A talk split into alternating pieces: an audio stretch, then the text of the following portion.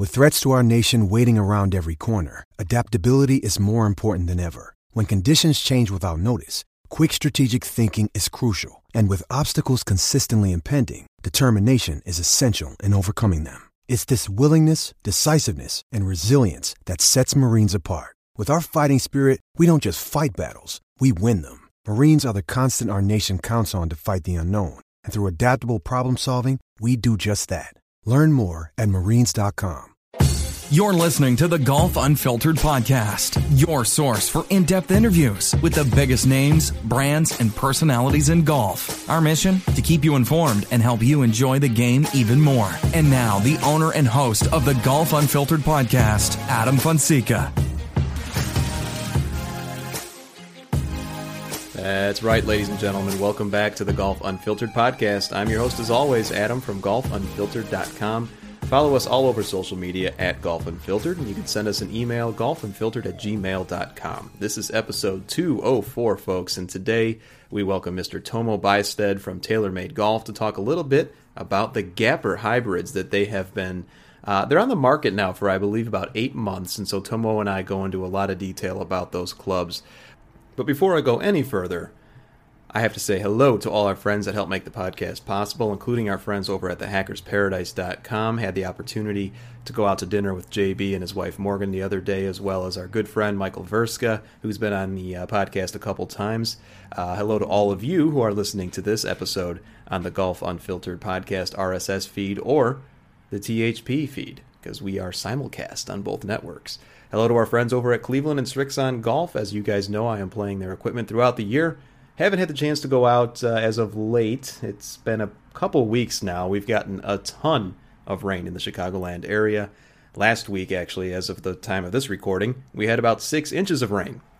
My old house and my old basement did not like that very much. We have to get that taken care of.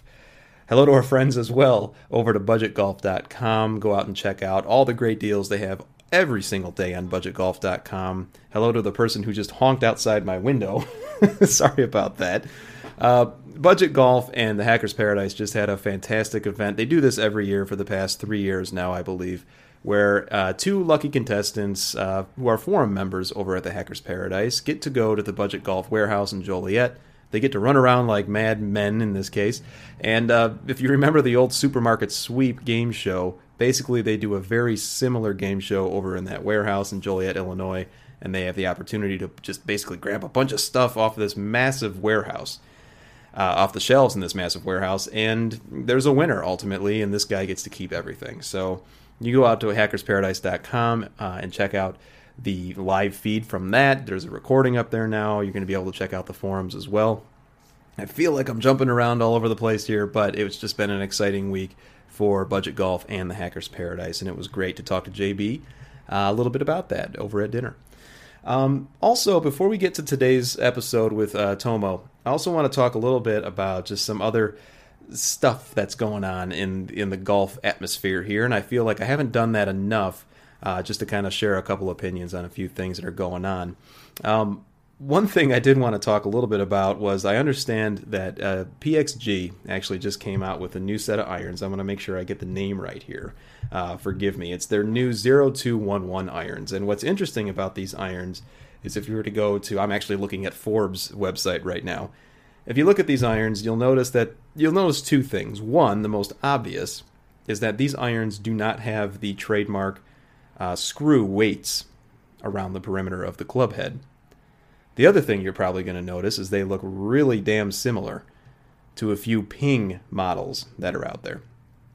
There's no mistake that there's similarities between the two. I'm not saying one is copying the other. I know I saw a few people on social making that claim.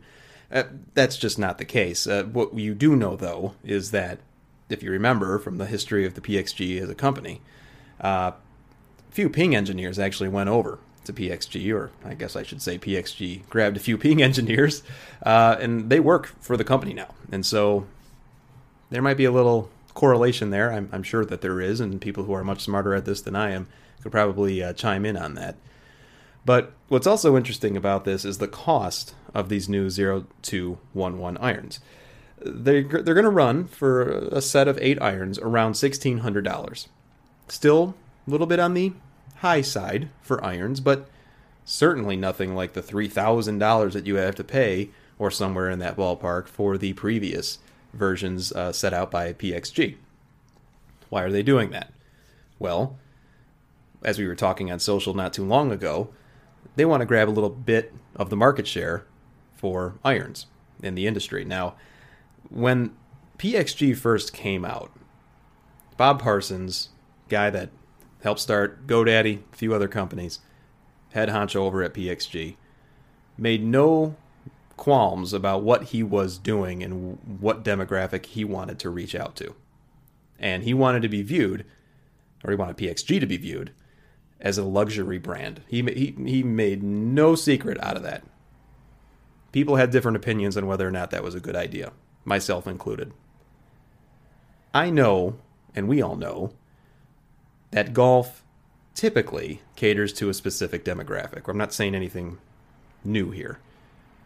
For the most part, in order to play the game, you need to make a certain amount of money. You need to have some certain socioeconomic status. And unfortunately, even in some areas of the country, still, you need to even be possibly be a particular gender and color in order to get onto a golf course. Thankfully, that is the number of courses like that are diminishing considerably.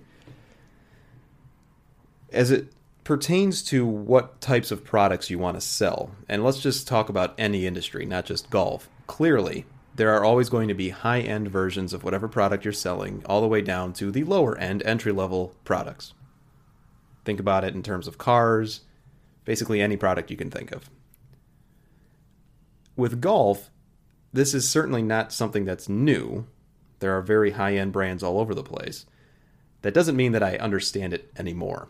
And that's especially true from a sustainability standpoint.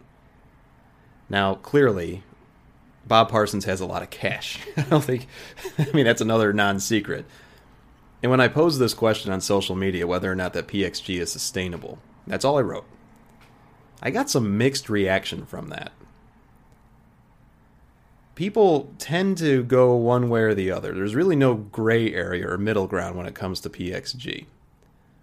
A couple of replies that I got that I found to be pretty funny and by all means accurate was that they're going to be sustainable as long as Bob Parsons wants them to be sustainable. That's probably true. But a good handful of other responses, I would say actually the majority of responses said, you know what, no, they're they're probably not very sustainable. And this move to kind of filter back down into the the major demographic in terms of cash available to grab some of that market share, I think that's telling us a little bit something. I don't know if the original model was working as well as it was originally intended to work, or at least what they expected. Now, I'm sure somebody listening to this is going to send me an email or or something on social to let me know, hey, you know, well, you haven't seen the figures or the sales figures for PXG. You're right, I haven't. What I am seeing though is behaviors like a driver not too long ago that came out that was a lower price driver, maybe trying to grab some of that market share, and now the 0211 irons. So I want to talk a little bit more about this as well. This goes into even last week's conversation uh, at least the the intro when we were talking a little bit more about just you know marketing and whether or not we feel that marketing is truthful in golf. This tends to continue to come up over and over again, at least in the emails I receive and people on social. So let me know your thoughts on that as well. Let me know what you think about this whole element of higher end priced clubs because again, PXG is not the only brand that does that. There are other very well known brands that have very high end stuff. Let me know what you think about that. You know how to reach out to us on social at Golf Unfiltered. Golfunfiltered at gmail.com is the email address. All right. Now we're getting back to our guest for today, Mr. Tomo Bystedt. He is from TaylorMade Golf. We're going to talk a little bit more about the Gapper hybrids. Uh, we're going to talk about how they compare to other hybrids on the market. We're going to talk about why, whether or not you need one in your bag. And I think after listening to today's conversation, you're probably going to give it some thought. So sit back, relax. We'll be right back after a short break. Hi, this is Bill Hobson from the Four Golfers Network podcast. And as you and I enjoy this episode of Golf Unfiltered with my friend Adam, I'm reminded of an indisputable reality. We, as golfers, are nuts. We chase a small ball around the planet, spending thousands of dollars in the effort to get that ball into a tiny hole. We then yell at the ball and curse it when it doesn't listen, even though it can't listen. It's a ball. This insanity is all part of the magic of the game, and it's what we celebrate on the Four Golfers Network podcast every Monday when a fresh episode comes your way on Apple Podcasts, Google, Stitcher, Spotify, iHeart, you know, all the places. So after you finish listening to Adam today, I'd love to have you check out the Four Golfers Network podcast. That's F O R E, where we celebrate the game with top name guests and an exploration of the things about golf that both drive us crazy and bring us back for more. I stink! The ball is just sitting there and I can't hit it! And welcome back, ladies and gentlemen. As I mentioned at the top of the show, very excited to welcome Mr. Tomo Bystedt. He is the Senior Director of Product Creation over at TaylorMade Golf. Tomo, thanks for taking some time on uh, your busy schedule to talk a little bit about uh, the Gapper that we're going to get into today. Absolutely, Adam. It's great to, great to be on the show. So, for the listeners who might not be familiar with your name, why don't you give us a little bit of background on your years at TaylorMade, what you do out there, and how you got involved with the company? Yeah, so you know, I've been a I've been a golfer since uh, I was a kid. Probably like a lot of the a lot of the guys in, in the Hackers Paradise. You know, we've played probably with our dads or our granddads, and that's kind of how I got into the game as well. And um, you know, it was always a hobby since I was about ten or twelve, and so played played the game. Um, never really had any you know intentions of getting into it as a job. Um, and obviously, when you go to career fairs and stuff at college, that's not really an option to go into golf. So you kind of look at other jobs. And I, I got lucky, honestly. You know, I, I, um, I actually just bumped into some people at a golf tournament that worked in the golf industry, and kind of one thing led to another. And before I knew it, I was working, um, working at uh, Acushnet. Actually, it was my first job in golf. Mm-hmm and worked there from 2004 to 2006. And I was in Japan actually. I, I've lived all over the world, so uh, kind of grew up in Europe and lived in Japan and, and other places. But I worked in Japan for a couple of years. Uh, got my first uh, break at TaylorMade. Got into TaylorMade at 2006. Hmm. Um, seems like a long time ago. Um, and yeah, that's kind of aging me right there. But uh, yeah, so I've been with TaylorMade now for um, you know almost 14 years. It's been um, great ride. Obviously, I've been my first job was actually in Australia, so I was doing product and marketing there um, for a couple of years uh, as my first gig with TaylorMade, and that was really cool. I, I had to learn a new brand, had to learn a new market. Uh, actually, I had to learn a new category because I was also doing apparel and footwear back in those days, and, and I had to learn kind of how to sell those and how to market those products. And then um, end up living in Hong Kong and serving the Asia market for TaylorMade um, equipment for uh, about five years until about 2013, and mm-hmm. then in 2013, I finally got kind of the uh, the call up to come work at the headquarters here in Carlsbad, and we uh, I had great relationships with the whole product creation crew and the R&D crew here, and um, I'd kind of been nagging them for a for a job over here because I, I wanted to get into the role of making products. Right, that was mm-hmm. ultimately my goal. And uh, yeah, and so one kind of one thing led to another. I got an opportunity to start working in irons back in 2013, um, and really, so sort of like my first product that I worked on was the uh, SLDR iron that I worked on, uh, a product that probably a lot of you guys uh, have heard of and played, which is the Tour Preferred UDI. Oh yeah. Um, the UDI was actually kind of my first uh, start to finish. It was a bit of a skunkworks project at the time, where it was a little bit out of the mainstream, and I was kind of working just with one engineer and we were kind of doing our own thing, and it was really fun. And still to this date, it's one of those products that uh, I, you know I think came out really awesome, and, mm-hmm. and again, still still played on tour by a lot of guys. So, um, but yeah, through the irons role, I, you know, I worked on a lot of great irons. Uh, worked on on all the RSI products. Um, I think the one that most people will know me for is working on the P790. Yep. Um, that was kind of, uh, I would say, the, the you know the biggest breakthrough uh, of my career in irons was was working on that product in terms of just exceeding expectations and and mm-hmm. putting together a package I think that was pretty groundbreaking for the industry. So that was cool. And then pretty much right after I finished P790, um, ended up getting um, an opportunity to, to to head up the metalwoods team. So currently working on metalwoods. So I've been working on that for about a year and a half, a little bit more. Mm-hmm. And obviously M5 and 6 and Gapper um, just launched the mini driver as well, the original one. So it's been fun, and obviously now working on on future products. So that's so, kind of my journey in a nutshell. You've been a busy guy. You've seen you've seen a lot of things. You've done a lot. You've been a lot of places, and it's great to hear too. And and a lot of the products that you just named in your in your career. You know, obviously a lot of players listening to this have them in their bag. I've had the opportunity to try many of them, and they're all fantastic. Um, but what's interesting awesome. is you you transitioned from irons to metal woods and that just segues really nicely because I'm a professional Tomo. I could segue into this conversation about the Gapper. And so yeah. um, now the Gapper's been around for, it's been released for a little while now, but what I really would like to talk to you a little bit about is just, pun intended, where it fits in the the golf bag. And my understanding, yeah. let me know if I'm wrong, is that uh, as the name implies, it literally fills the gap between your longest iron and your shortest metal wood. Yeah, exactly right. You know, the the Gapper product, you know, we um, when people ask sort of where it came from, and we've been talking about we we we had been talking about kind of a reinvention of this category. I would say for um, more than three years, maybe four years um, already ago. We started talking about this here at TaylorMade, and we and we really looked at we started seeing trends both in the marketplace with consumers and also out on tour with you know, the traditional hybrid was kind of losing some steam. And part of it was there was a little bit of a lack of innovation in that category. You know, mm. if you think about hybrids, how they were in sort of 2016, 2015, and then compare those hybrids that were around in 2007, 2008, they weren't that really that different. I mean, it's really the same kind of idea, just kind of recycled with new names. And, and we felt like innovation had moved so far in other categories with drivers, fairway woods, with irons, and, and why wasn't kind of innovation taking over the, the, the hybrid and rescue space. So we started looking at that, and, and what we noticed was part of the reason was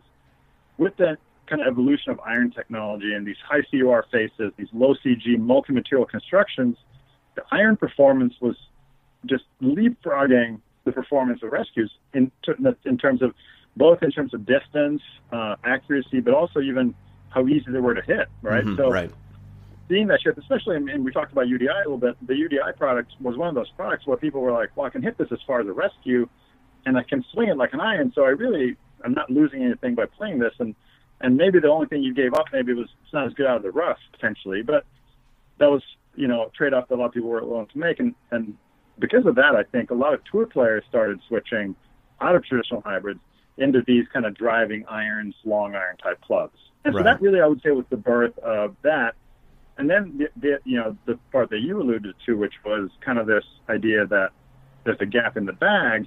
Um, one thing we'd seen obviously was that you know people were struggling with long irons. That's not news to anyone, right? Mm-hmm. Long irons is hard to hit in general. Right. Um, and then I think high lofted fairwoods can be good for some players, they're typically a little harder to control from a, like a distance control standpoint. If you try to hit into a green, you know how how accurately can you really predict your seven wood or your nine wood distance? It's kind of hard to do for a lot of players. I know I can't uh, hit one at all. And so having clubs that were sort of in this in between space uh, is good. And I think, again, those traditional hybrids is an option, obviously, but mm-hmm. they're pretty one dimensional. It's like you either like that kind of shape and how they perform or you don't, you know, and right. there really wasn't any other options. So that's really how the Gapper idea got started of offering a golfer different ways of filling that gap in the bag of do you like more like an iron shape? Do you like more like a rescue hybrid shape? Somewhere in between, like a mid, uh, and also trajectory-wise, are you are you more of a low trajectory, you like to hit it off the tee, maybe a little more penetrating, or do you like to get it up in the air and try to land soft on the green? So there was a lot of those kinds of thoughts that led to the creation of Gapper. And those that actually rings true to me uh, because I am one of those people that prefer the look of an iron shape compared to a hybrid, and uh, as you touched on, Tomo, uh, Gapper comes in three different head shapes, if I understand correctly, and they and they are mm-hmm. basically uh, taking into account not only the the preference from a appearance standpoint, but also, as you pointed out, the trajectory. Could you talk a little bit about mm-hmm. those options? Yeah. So, you know, we we if you kind of look at the from kind of low to high and, and look at that progression, the, the, low product is really a driving iron, mm-hmm. and it's it's we wanted to kind of bring in the idea of um, you know, something that you could swing just like an iron. You, you can hit down the ball. You, you kind of have that typical iron swing. You can take a divot with this club. Um, but it should have some of the performance elements of really more of a hybrid type club, meaning uh, hollow body construction, really low CG, a little shallower face profile, uh, a little wider sole than a typical iron. Those kinds of things to make it a little bit easier to play. But still, when you look at it from the address position, it should look really traditional. Not a lot of offset. If you've seen that club, it's pretty low offset. Uh, and that's the club that I would say we've had most success with on tour, with guys uh, putting it in play on courses where they need accuracy off the tee and want to hit the ball low, such as at the Open Championship last year when we had, I believe, we had 11 of those in play at that event. So hmm. uh, we definitely, you know, that's that's kind of the low, and then you you go all the way to the high. You get the other side of, of the spectrum. That's really more typical hybrid player. Now we're adding a couple of key technologies in here. We're, we're adding, first of all, uh, our loft sleeve system. So the FCT, we, we've called it in the past, which is essentially a way to adjust your loft on the club um, and also the lie angle. So give, gives people some options there. Do you want to hit a little higher and maybe fine tune your gaps. You know, maybe mm-hmm. your your three hybrid goes a little bit too far, your four is a little too short. Somewhere in between, you can do that uh, things like that, um, mm-hmm. and more traditional hybrid shape. Again, we're, we're, we're creating these all to be super fast COR. We're trying to make them as low CG as we possibly can to make them easy to hit off the deck, easy to hit off bad lies.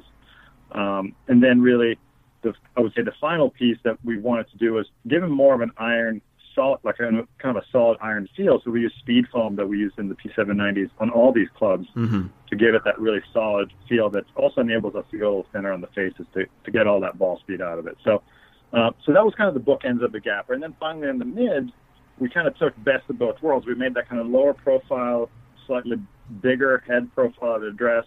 From the high, we took those elements, and then we married into into a club that actually had offset with a flat face, no bulge and roll, uh, and made it into an iron. Again, that you could swing like an iron, but would give you more of a hybrid type performance. And so that that club, I would say, has been um, I would say the cult favorite of the of the three clubs. One of the clubs that we hmm. weren't sure how it was going to sell. The other two, I think, kind of self categorize themselves into kind of better players for the low and just more the everyday player for the high. This mid was kind of this unknown, and what's been really cool is just seeing it take off. And we, that that's done really well for us, and and uh, we've actually had a bunch in play on tour as well. So that's been that's been really great to see. That's really interesting, and I know that speed foam was a big part of you know getting the ball speeds up in all three of these uh, unique shapes that you've got with the gapper. But uh, w- when you say that the mid was kind of the surprise of the three, uh, what has been mm-hmm. some of the feedback that you've received on that mid uh, option? Yeah, so I think you know one of the nice things about the mid is um, when you're fitting somebody into a set of irons, and, I, and I've talked to a lot of fitters about this, both uh, within uh, the TaylorMade team and also external fitters from, you know, guys from um, some of these fitting specialists like uh, at Cool Clubs or Club Champion, mm-hmm. at True Spec Golf, and just ask those guys of, you know, you know what's working, what's not working, and I, I you know, because we want to learn too. We want to make better products in the future, so we want to get as much feedback as we can. And one of the things I've I've heard from a lot of people is that the Mid is a fantastic fitting club because it's one of those clubs where you get a player in the nets and you're hitting, you're trying to fit, and you start realizing that, you know, after a five iron, they really can't make consistent contact. They can't hit the ball high enough.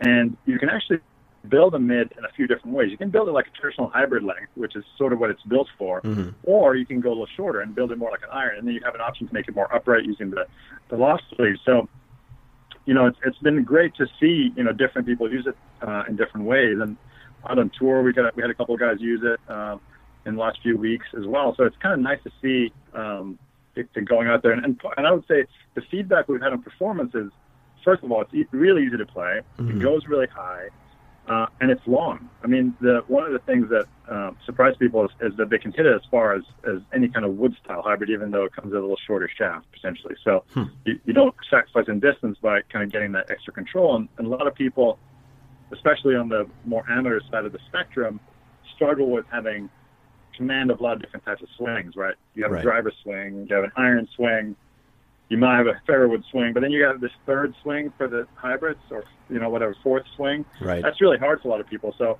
being able to put a club in the bag there that really is just an extension of your iron set, um, as, but gives you kind of hybrid-like performance is really what's I think what's been successful for this product. And you know, you just touched on something that's so important that I think listeners really need to pay attention to is that the different types of swings that could live within your your golf bag. You know, we've only got you know the 14 clubs or 13 minus the putter, of course. and Mm-hmm. you have to make sure that you know why would you make the game more difficult for yourself you know so you definitely want Right.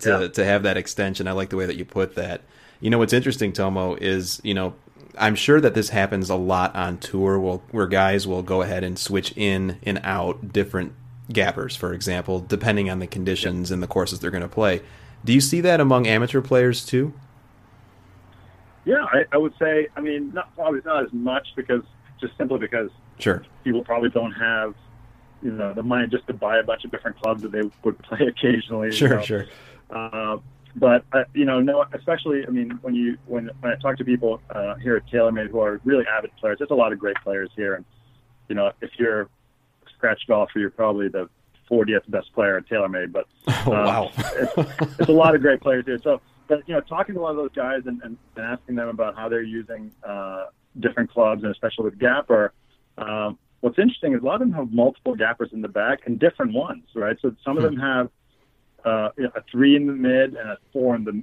sorry, a three in the high and a four in the mid, for example. So one they use more as a traditional hybrid, maybe more of a tee club. The other one is more again like an iron. Um, and then for different courses, uh, the low comes out on courses where they need to use it more off the tee, that kind of thing.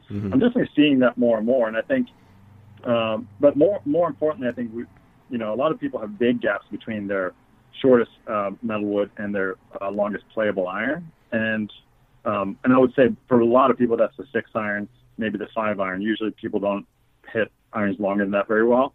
So you potentially have a gap between you know a six iron and a and let's call it a three wood or five wood, where you could have a, probably a couple of gappers, right? You could have a three gapper and a four gapper, or a two and a four, or a two and a three, and there's a lot of options there. And I, and I've seen that work for a lot of people where they where they choose different ones. Again, depending on the on the use case. Yeah, that, that makes a lot of sense. And I know that the gappers, depending on whichever preference you like, high, medium, or low, come in different lofts. For example, the high comes in at least four different lofts. Uh, the mid Correct, and low yeah. come in three each.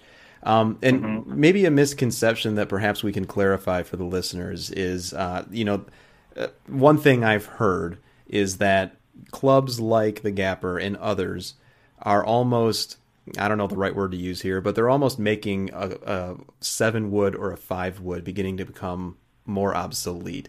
Is there any truth in truth to that in your mind, or is there still room for those types of clubs, and it just completely depends on the golfer? You know, it. I would say it really depends on the golf, right? I've seen a lot of people who struggle with with high loft fairwoods, but I've also seen players that can use them very successfully. And a lot of, especially um, skilled golfers with slower swing speeds, like seniors, um, um, some ladies as well. Um, certainly, if you look on the LPGA tour, there's a lot of seven woods out there. There's a lot of six hybrids. I mean, there's a, and you know, and those ladies can hit the ball pretty far. I mean, that they're they're like relative to, to us, they're they're long hitters. And I would say, so it's not really necessarily a golfer skill level thing, but I would say most people don't have, I would say, the right swing um, to automatically just hit a high loft of fairwood really well. I think you, I think it's something you have to practice, and if you hit it well, I think it's one of the easier clubs to hit because you, you kind of just sweep it off the ground. It has really low CG, it kind of gets the ball in the air really easily. Um, but it's it's more more more often than not it's a control issue. And I think, um, and that's why you don't see a lot of seven woods on the PGA Tour. I don't think most tour players can control that club very well distance wise and even directionally Right. compared to a, a longer iron. So, and that and that's kind of the the gap we're trying to bridge here a little bit is the is kind of the try to get the benefits of a high lofted fairwood, which is the higher launch, the ball speed, the ease of play, but put it in a format that you're going to be more comfortable with um, from a swing standpoint, and just looking down at the club, frankly, because again, high lofted fairwoods, if you're not used to playing one, they they look a little bit odd, right? The the head is almost circular. It's a lot of loft, big uh, belly on the leading edge, head Right. really flat. So that's you know for some I mean for some people that that's a comfort factor too that it looks like you can get the ball in the air, but for some people it's also maybe not something that you would be comfortable hitting off a tee.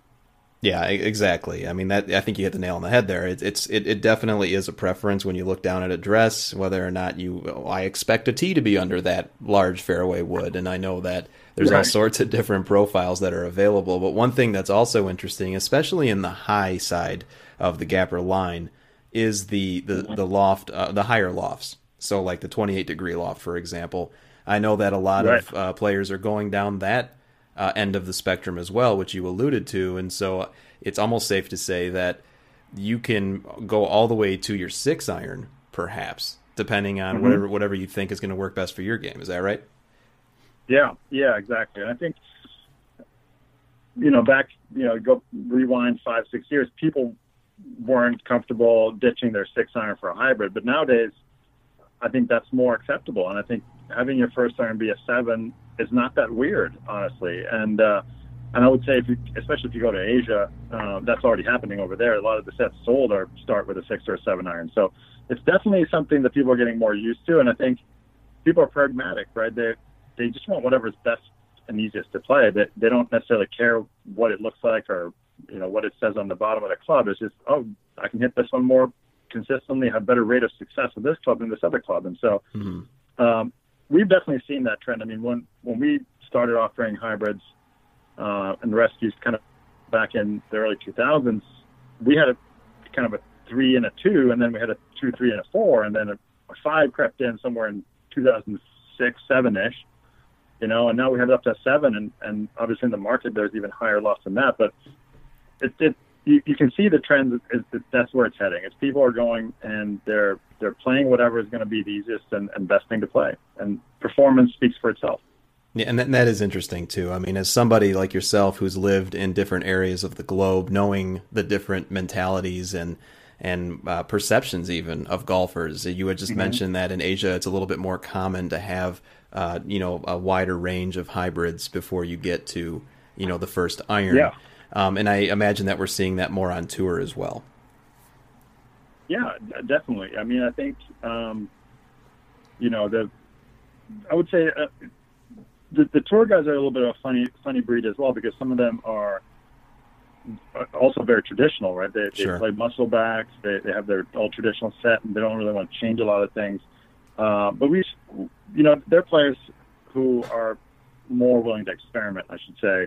Um, and and uh, you know, coincidentally enough, like the the Korean guys, like remember when Y.E. Yang first came out on tour and he had success, obviously won the PGA, and you know, I think one of the biggest things that I took away from him was he had, I believe, he had four hybrids in the bag most events. He had a he had a two through a six, um, or a two through a five, depending on the event. But you know, I, I watched him play events where he he'd have 175 yards into the green, and he would chip a little six hybrid in there, uh, and it was wild. You know, and you see uh, these other tour players hit like you know hard seven irons or something like that in, in those same holes, or six irons or eight irons or whatever, and um, it like that that's a good example of a play. You know, when when players are kind of open to trying new things, they might find solutions that are better. And, and I think that's a little bit what's happening more with the LPGA tour. Is players on that tour are a little bit more open to trying different things that maybe work better for them. Um, uh, but it's it's yeah, it's interesting. I think I think golfers in general now that you have so much access to obviously data, launch monitor information, club fittings, things like that. Um, that if something performs better, you, you're you're going to choose it. And I think the maybe the stigma of having higher loss of hybrids, things like that, is, is probably going away.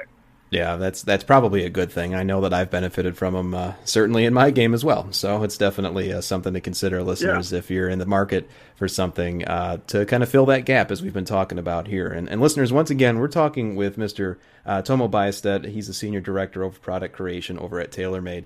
Uh, Tomo, I I have to ask you at least one question about you Sure. know the guy that just won at Augusta. You're the first person I've spoken to from TaylorMade Okay. since Tiger Woods won. Uh, you know, I got to Yeah. just know from. I imagine you guys were going crazy. Uh, walk me through just some of the emotions that you were feeling when you were watching Tiger Woods bring home his, his green jacket. Yeah, you know, I mean, it, it, honestly, it, it's it's hard to explain because, you know, my personal journey through golf and, you know, with Tiger, I mean, he he was he came along at a time when I honestly, like, I wouldn't say I quit the game, but I was I was on I was heading out. I I I was like finishing college and I was kind of burnt out, wasn't playing well, and then you know I'm watching the '97 Masters and it was like who is this kid? Like it was like he, he just changed the, the face of golf right there, you know. And then you like I was just drawn to everything Tiger ever since that time. And obviously uh, it's been a real tumultuous journey along the way. He had mm-hmm. those glory years in the early 2000s, played well, had multiple swing reconstructions. And then, uh, you know, he was out of the game 2009, 10, came back in 12, 13, played pretty good, won some events. And, but you, you there was always this feeling of like, you know, the, the old days are, are gone. You know, it was it, in the back of our minds, it was probably that we'd seen the best of Tiger. And so to see him come back, um, and obviously not it wasn't like an overnight thing because sure. last year he had, he had he had a great year. He won the tour championship, so it was like the the signs were there that that obviously he he he was uh, you know on a resurgent uh, form, but the whole Masters thing was almost surreal because I think if you said you know if Tiger wins one more event in his life, what what would you want it to be? It would be the Masters, obviously. Right? Oh, absolutely, so, absolutely, yeah.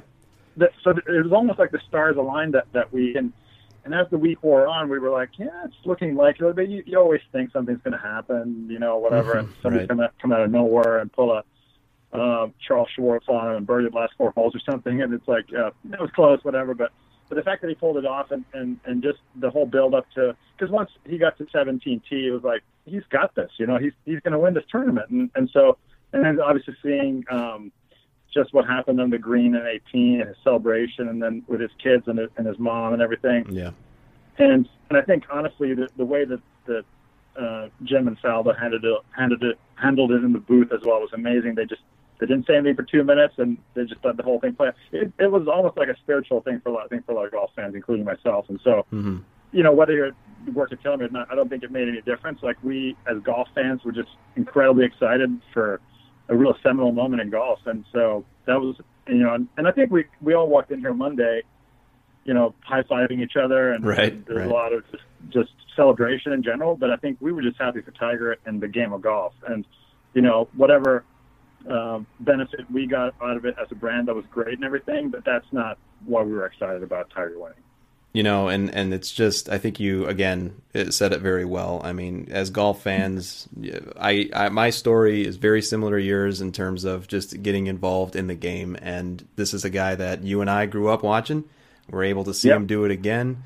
And as i know you're being modest but as we all know tiger woods is a tinkerer with his equipment. And he has mm-hmm. basically the pick of the litter when it comes to whatever he wanted to play. And he chose TaylorMade and so, you know, not to be too heavy handed here, but, yeah. you know, thanks for getting him back on track. so you guys did it. And, you know, just thanks, yeah. thanks a lot for, for, you know, from golf fans everywhere, especially the people listening to this. It was a treat yeah. that we never thought we'd see again. And you guys were uh, there to help him out. Yeah.